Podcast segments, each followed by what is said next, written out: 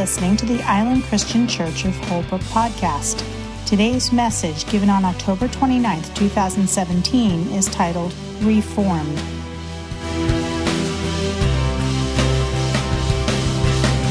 How many of you have ever had one of those awkward moments where you're having a conversation with someone that you just met and you think they are someone other than who they really are?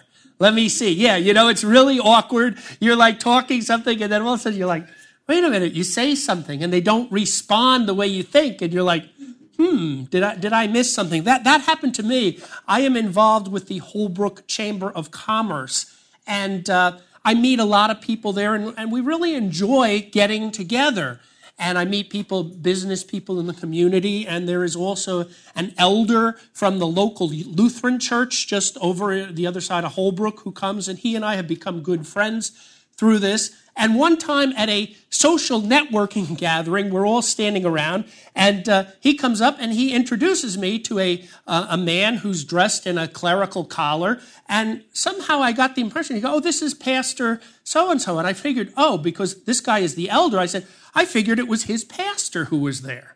And so I'm like, oh, great, great to meet you. And so we're talking for a little while.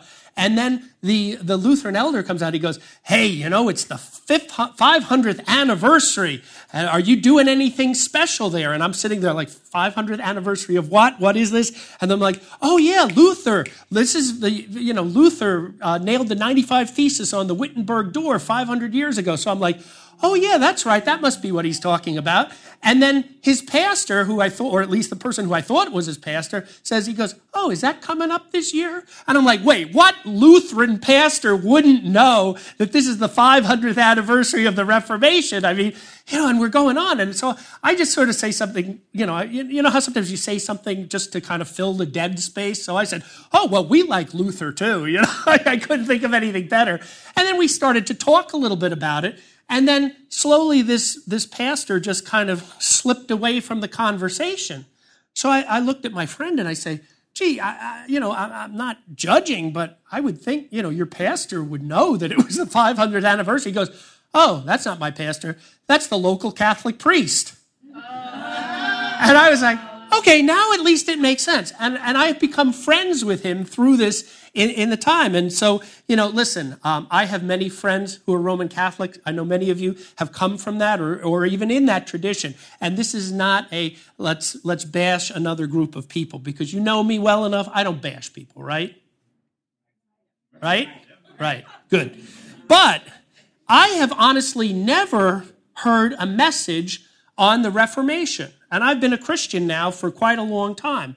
I have never heard, I've heard bits and pieces, but I have never heard a full message. And that kind of got me thinking. I was actually thinking of doing a series on it, but we, we did our Rediscovering the Gospel series, and that stretched out longer than I originally thought. So we're going to just one day today, we're going to look at something that happened you know, the event happened 500 years ago, but a process had actually started before that. And I think we all can learn something about this significant event.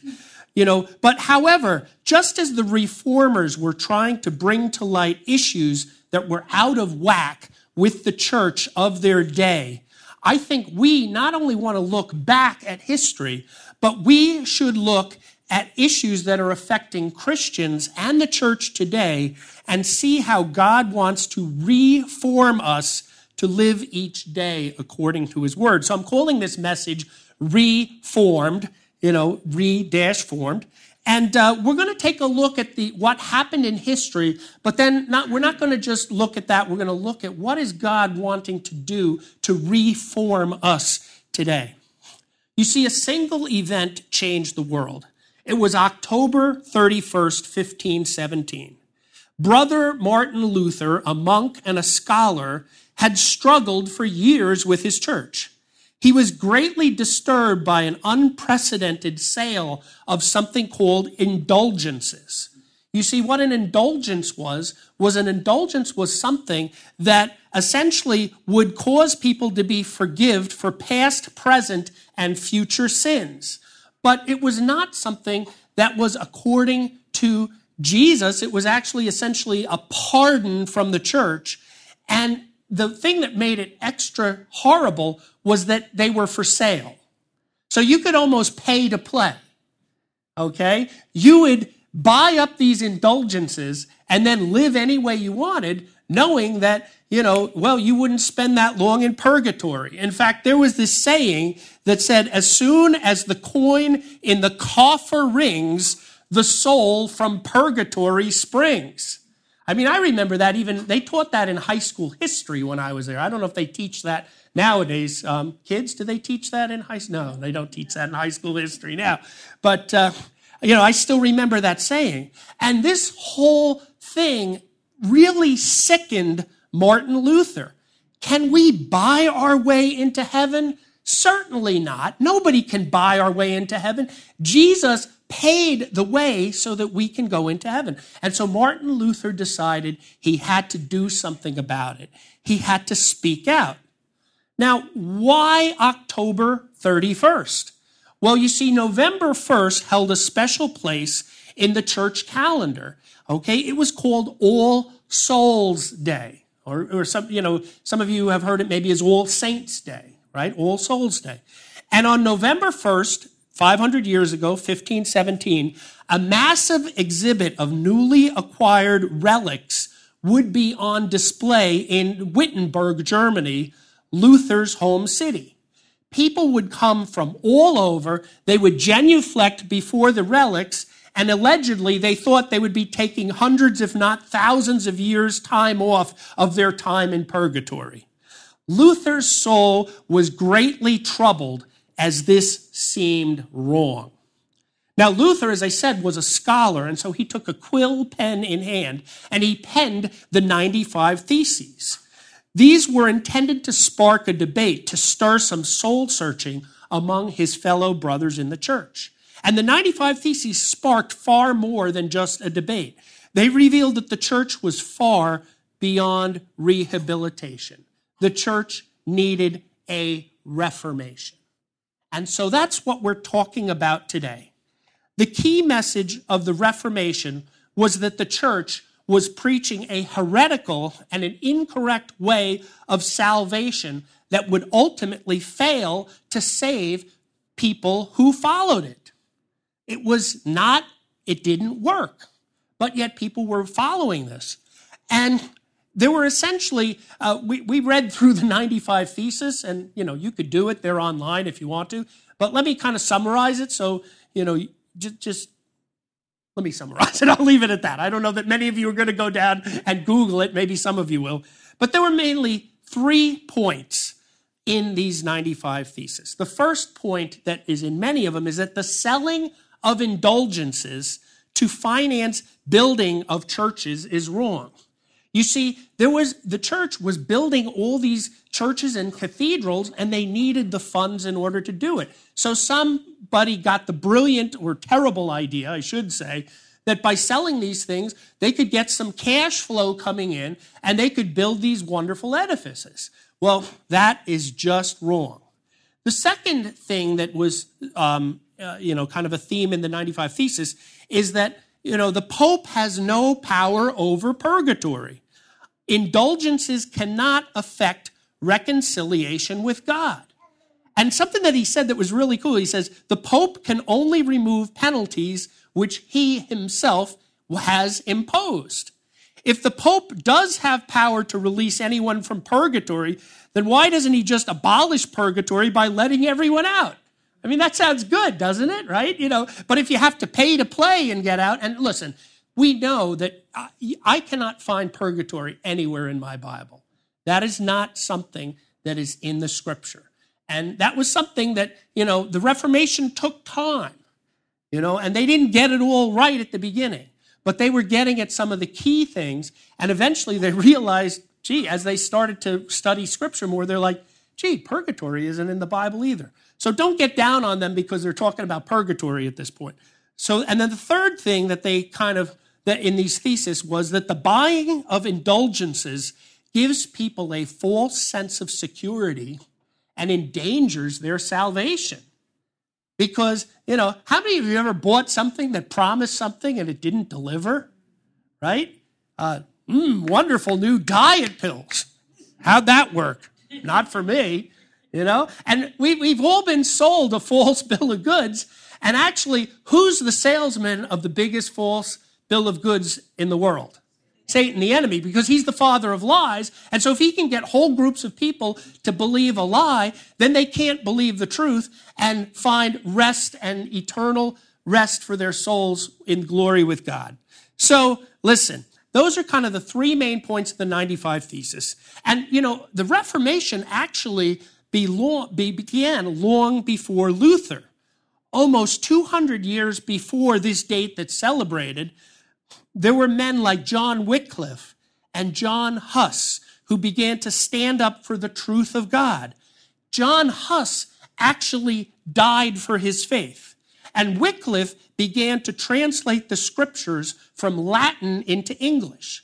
You see, up to that point, unless you knew Latin, you could not read the scriptures and understand them if you could even get access to them. You know, Gutenberg came on later and got the printing press going, which got the scriptures out, but they were still in Latin. So Wycliffe started to translate the scriptures into England, into English. And William Tyndale also had a monumental role in translating the Bible into English, so for the English speaking world. But also, he was murdered by being burnt at the stake for doing an abominable thing like that. These men were not only concerned with what the scriptures taught, but they were concerned that the common people had access to read the Bible in their own language. And historians describe the Reformation by saying that these men, these early men, Wycliffe, Tyndale, and Huss, they built and laid the bonfire, and Luther simply lit the match and held it to the wood when he nailed the 95 Theses onto the church door. So the result was that Europe was set ablaze with the biblical doctrines of grace. So that's kind of a little flyover uh, of the history of the Reformation. It's fascinating. You can find out a lot more, but I don't want to take time on the historical thing today. I want to take a look at, well, what does that mean to us right now where we are? And the essence of the Reformation is captured in five solas. Sola in Latin means only. So in these five onlys, and there are these sayings that kind of summarize the message of the Reformation. It's sola scriptura, which is scripture alone. Sola Christo, salvation is in Christ alone. Sola fide, salvation is through faith alone. Sola gratia, salvation is by grace alone. And soli deo gloria, to the glory of God alone. Now we're going to look at these five onlys to see what they mean. But I want to say right up front, and you have to understand this removing any of the onlys produces a defective salvation. If you take any one of these out of the equation, you now have a defective view of salvation. And thankfully, Luther pointed out that these things were missing in the church of his day. And, you know, they, they were probably missing all of them. Okay. Now, we hopefully aren't missing any of them, but I don't know the path that you've come to get here. And perhaps maybe one or more of them might be a little out of balance in your life. So as we study them, I want you to think about that, and perhaps God will put his finger on something that might need a little bit of an adjustment in you. So let's have a look at them. The first one, sola scriptura, scripture alone.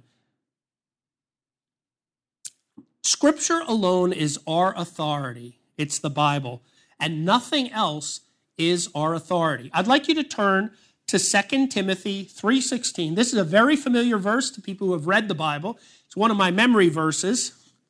Unfortunately, I learned it in a different translation than we're using here, so I'm going to read it.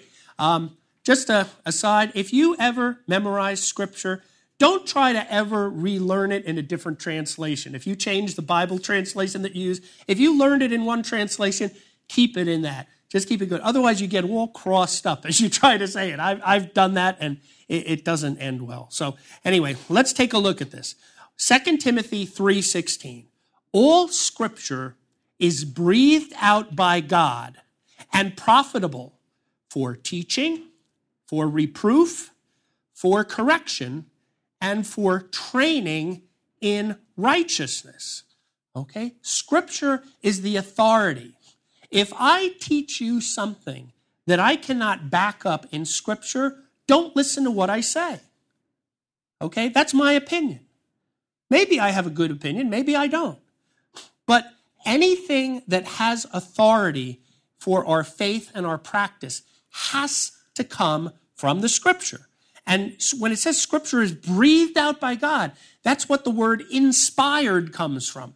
Spire is breath, breathed out. It's inspired. God has moved men and women along by the inspiration of the Holy Spirit to pen the words that He wants us, even today, many years after they were written, to be there. And Scripture is useful for teaching, okay, for reproof, for correction, okay, and for training in righteousness. Does that sound authoritative to you? It is. It is the thor- It is the authority. And um, listen, without Scripture alone, the other solas, the other onlys, are in danger of being lost, because all these five have their basis in the Scripture. And when you start elevating something else to the same level or even above Scripture, you then come to what I call the book of second opinions. It's not in the Bible, but if you start reading stuff and ordering your life according to second opinions, you know, there's just no authority. I mean, there might be helpful stuff in there, but it's not authoritative. So we have to remember the authority comes from Scripture alone. The second message of the, resur- of the Reformation was sola Christo. Salvation is in Christ alone. I'm going to read this. You don't have to turn there right now, but 1 Timothy 2 5 and 6 says, For there is one God, and there is one mediator between God and men, the man Christ Jesus, who gave himself as a ransom for all, which is the testimony at the proper time. Okay? There is one mediator. What, why do you need a mediator? Anyone know what a mediator is? When you have two parties that need to be reconciled, one way to do that is to get a mediator involved, which is someone who comes in, hears what's going on, and then tries to get the parties to agree on something. Well, that's not exactly how Jesus worked. Jesus was the mediator by living a perfect life, never deserving punishment for any sins, and yet he received a horrible punishment for sins by willingly going to the cross and dying on the cross in our place because all of us have sinned and fall short of the glory of God and we deserve the wrath of a holy God. But instead, God laid his wrath and put it upon Jesus on the cross so that you and I could be forgiven of sins. And not only that, Jesus lived a perfect life and he was perfectly righteous. And when we put our faith and our trust in him, all his righteousness gets credited to yours and to my account. It's only by Christ. It's not by Christ and something else. It's not by Christ and being baptized. It's not by Christ and following this. It's not by Christ and doing works for the poor. It's not, I mean, some of those things might be good things, but it is by Christ alone. We cannot add one iota of a thing to what Christ did on the cross because he, his sacrifice was full and complete payment for the penalties of our sins.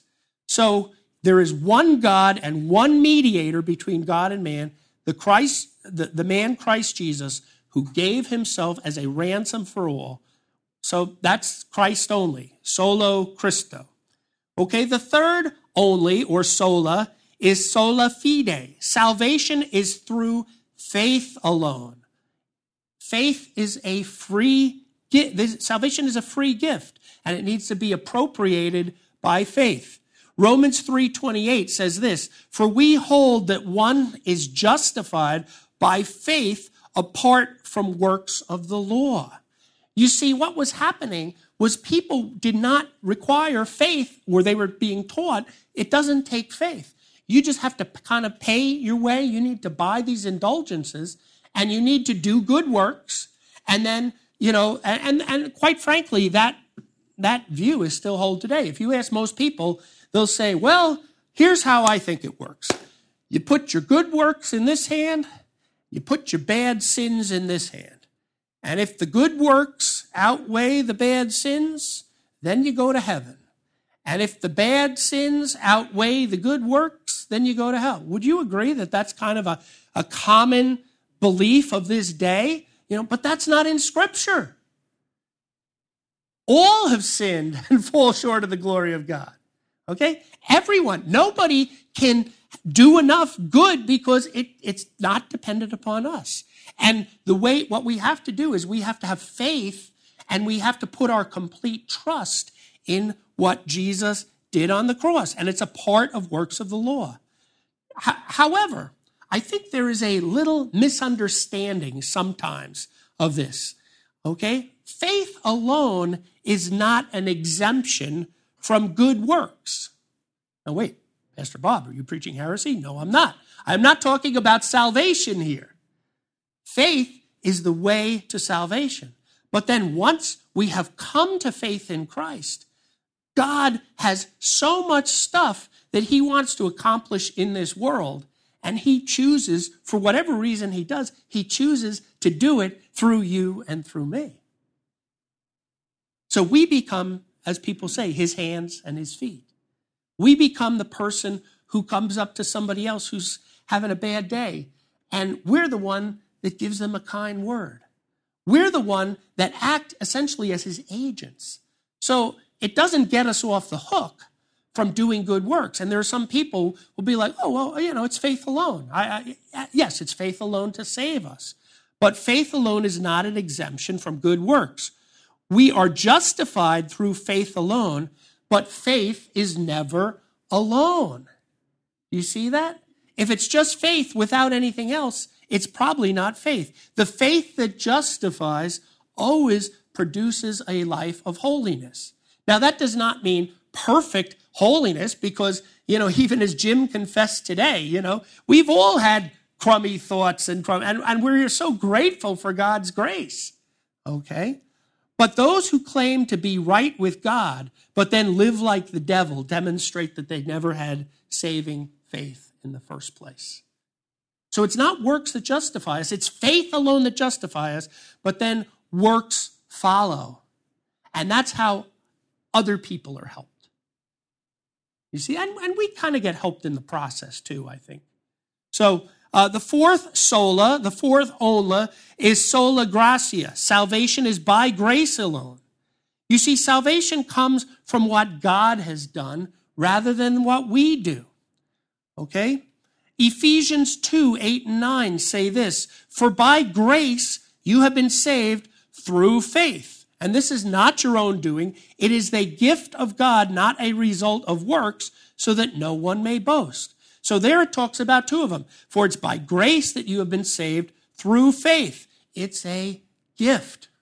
Um, if you have to work for a gift, have you received a gift?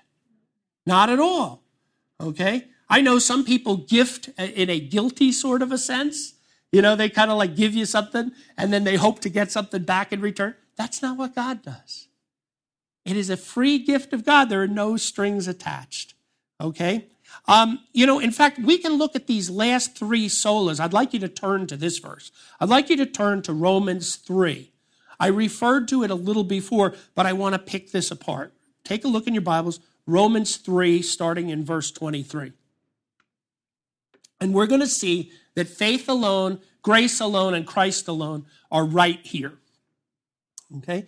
Starts often by saying, All have sinned and fall short of the glory of God and are justified. Justify means made right, legally declared not guilty. We are justified by his, what's the next word? Grace as a gift through the redemption that is in Christ Jesus, whom God put forward as a propitiation by his blood. I'll explain that in a minute. To be received by faith. So we have grace, Christ Jesus, and faith. Three of those come right from this verse. Now, what is a propitiation? Not a word that we often use.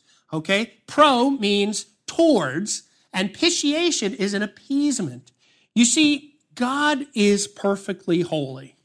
God cannot tolerate any sin because he is perfectly holy. I used an example a couple of weeks ago. If, uh, if I said, um, anyone, would anyone like a drink from this bottle? And you're like, no, Pastor Bob, you drank out of it. I don't want it. I, I get that. But what if this was sealed? And then if I said, what if there was a, de- a couple of drops of a deadly disease in this bottle? It came from New Jersey. Oh boy. Sorry, New Jerseyans. Don't mean to offend. But, um, and if I passed it around, would any of you drink from it? Obviously not. Nobody would want to drink from it. Okay? Because even just a drop or two of something in this pollutes and taints the whole thing. And God is so holy that sin cannot enter into his presence, not even a little bit. And so sin has to be punished. God's wrath is poured out on sin.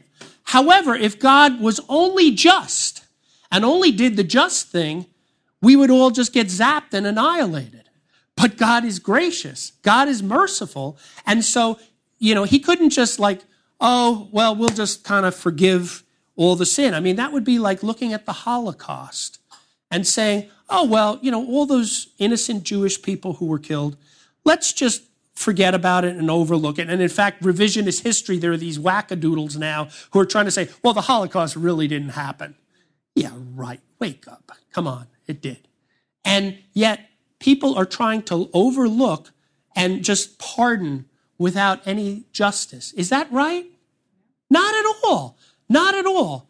But God can't do, you know, a just God can't just overlook sin. But he punished it instead of on you and me, he punished it in his son, Jesus Christ, on the cross. And that's how he is both just and merciful. Justice and mercy in Jesus was satisfied in the gift on the cross.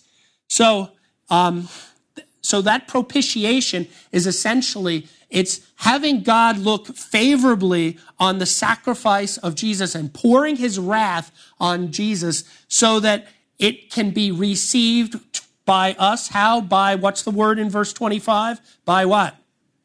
Faith. And it's by grace and it's by Christ alone.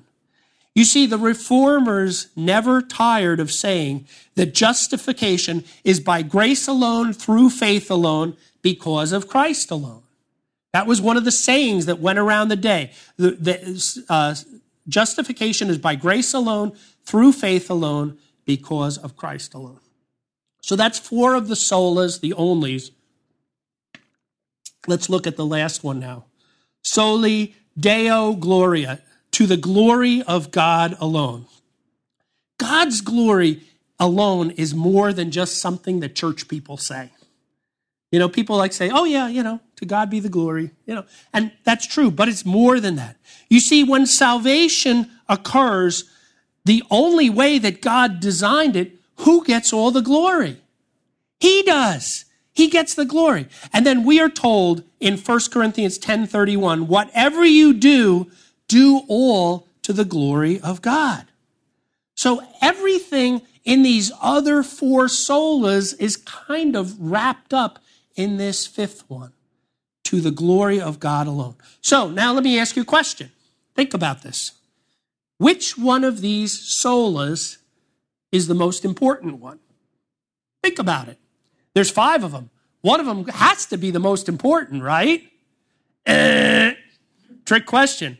They all stand together. That would be me like asking Dr. Ed, um, Ed, what is the most important vital organ?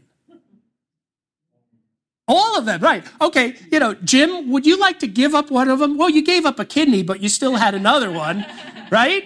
You know, yeah. Okay. So, you know, listen, what vital organ would you want to give up?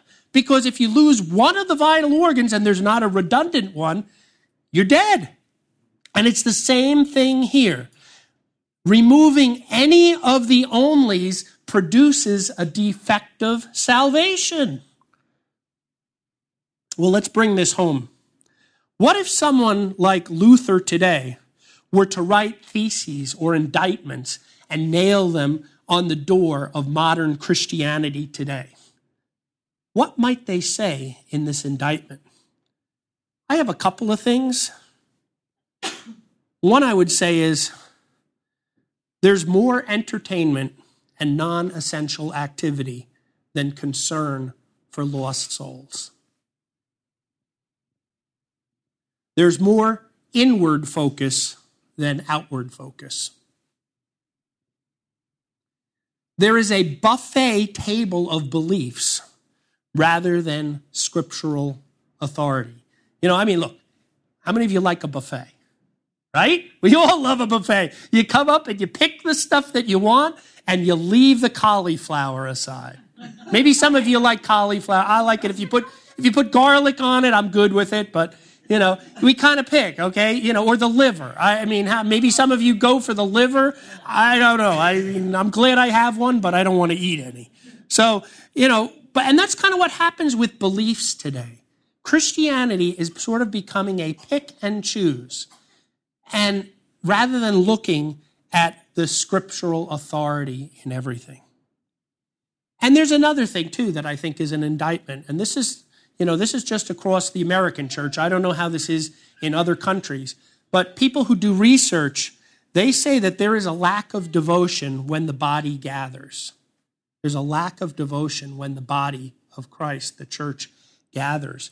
You know, years ago, people kind of made it a habit to gather all the time. And now, you know, people, when it's like, you know, um, I think the new normal is like less than once a month, something like that. And yet scripture says, let us consider how we may spur one another onto love and good deeds. And let us not give up meeting together as some are in the habit of doing, but let us encourage each other and all the more as you see the day approaching. See, I love it. I look forward. Today, we were, we were just praying with the worship team beforehand, and Marie says, Sunday is my favorite day of the week. I am so happy. I can't wait to gather with God's people and worship Him. God bless you, Marie. You're awesome. I just, you just, you don't know how that warmed my heart when I heard that this morning. And that should be our attitude. It should be, we get to be with God's people, and even better, we get to be with God. And so I think that's a problem. That's an indictment, I would say, on the American church. Okay? Now, of the five onlys, would you think that any of these onlys need to be reemphasized today? I think so. I think so. Okay? Here's just some thoughts that came to my mind. Probably you have others that came to yours. The scripture only one. Okay? Listen, devotionals and Christian books, while they're nice, they cannot take the place of Scripture. Listening to somebody on TV cannot take the place of Scripture. Even church attendance cannot take the place of Scripture because inconsistent Scripture reading starves us spiritually. Okay? I eat three square a day and then a couple of snacks, and I am well fed. But we need to be well fed spiritually as well. And that comes from reading his word. Okay? I think that one needs to be emphasized. Okay, I'm going to lump grace and faith together because they're kind of, oh, they're, they're very similar. Okay? I think people either have an overemphasis or an underemphasis on what we do, the works. Okay, some people have been brought up in a tradition where you're just like, oh, I got to keep doing and I hope I make it. I got to keep going and I hope I eventually make it to heaven. You know, and listen, I get your devotion there, but remember, the way we get to heaven is on the merits of Christ alone. And then there, the other side of that coin, though, is like people like, yep, I'm headed to heaven and now I'm going to live the way I want right now. I'm not saying that's any of you guys, but I think that is something that has crept in, and that's something that we need to look at. Have a look at this verse. We read, I read Ephesians 2, 8, and 9, which is, you know, for it is by grace that you have been saved, and this is not yourself, it's a gift. Look at what comes right after it in verse 10. It says, For we are his workmanship, created in Christ Jesus for good works, which God prepared beforehand that we should walk in them. You see, we are created to do good works, not to get us right with God. That's what religion says. Religion says you got to do something to get right with God. Christianity says Jesus did something so we can get right with God. And then as a response to that, we can do good works to help others. So I think that's, an, that's another area um, that needs some revisiting. On the Christ alone, okay? I think the culture, and I'm not indicting the church in this, but a lot of churches have actually gone down this path, which is sickening. But the culture as a whole, and, and tell me if you've seen this, it accepts Jesus as a good example right? People love Jesus. You know, oh, he lived a great life. He did good things. He fed the hungry. He took care of this. He raised people. Okay. They look at that, but they're intolerant when you say that, as he said, that he is the only way to be saved. Right? And this has caused, I think, some Christians to become timid or what I call squishy. You know what I mean by squishy? You know, to kind of lose the backbone. No, we shouldn't go out and offend people and come out with the bullhorn and say, there is one way to be saved. No, no, no. But also, you know, we don't have to act stupid either and be like, you know, somebody says, well, I, I think that's pretty intolerant, you know, you know, and then you're like, yeah, yeah, I, uh, we don't say anything at all because we don't know what to say. Here's what you can say if somebody says that to you. If they say, well, Jesus was a great teacher and a great example, but, you know, clearly there's got to be more than one way to God. You can turn and show them that in the Gospel of John, Jesus says, I am the way, I am the truth, and I am the life. And no one comes to the Father but through me. And so, if he was a good teacher and he taught that, and that's not true, would he then be a good teacher? Not at all. So, you know, there are things we can do, but listen, you know, just realize that Christ is the only way to salvation. We don't need to become squishy. So, and then the last thing to focus on that maybe we need some reforming is to the glory of God alone. There is a plethora right now of what I call celebrity churches, pastors, and ministries. Okay? They might be doing some good things, but listen, if any one of them is taking the glory away from God, watch out. Watch out. There have been some pastors who I, I liked what they were saying and I thought they were doing a good job. And then something happened, and all of a sudden, one day I find out they're no longer a pastor. They've stepped to the side because they got kind of too big for their own, you know, they, you know, it's like they started to think of things and they started to think of themselves as greater than they really were. They didn't give the glory to God, and then they fell, and God removed them. So listen, to the to God be the glory alone. And if we remove any of the onlys, it produces a defective salvation. So let me close by asking you this.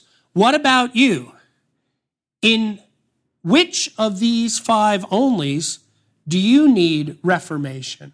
Or do you need to be reformed?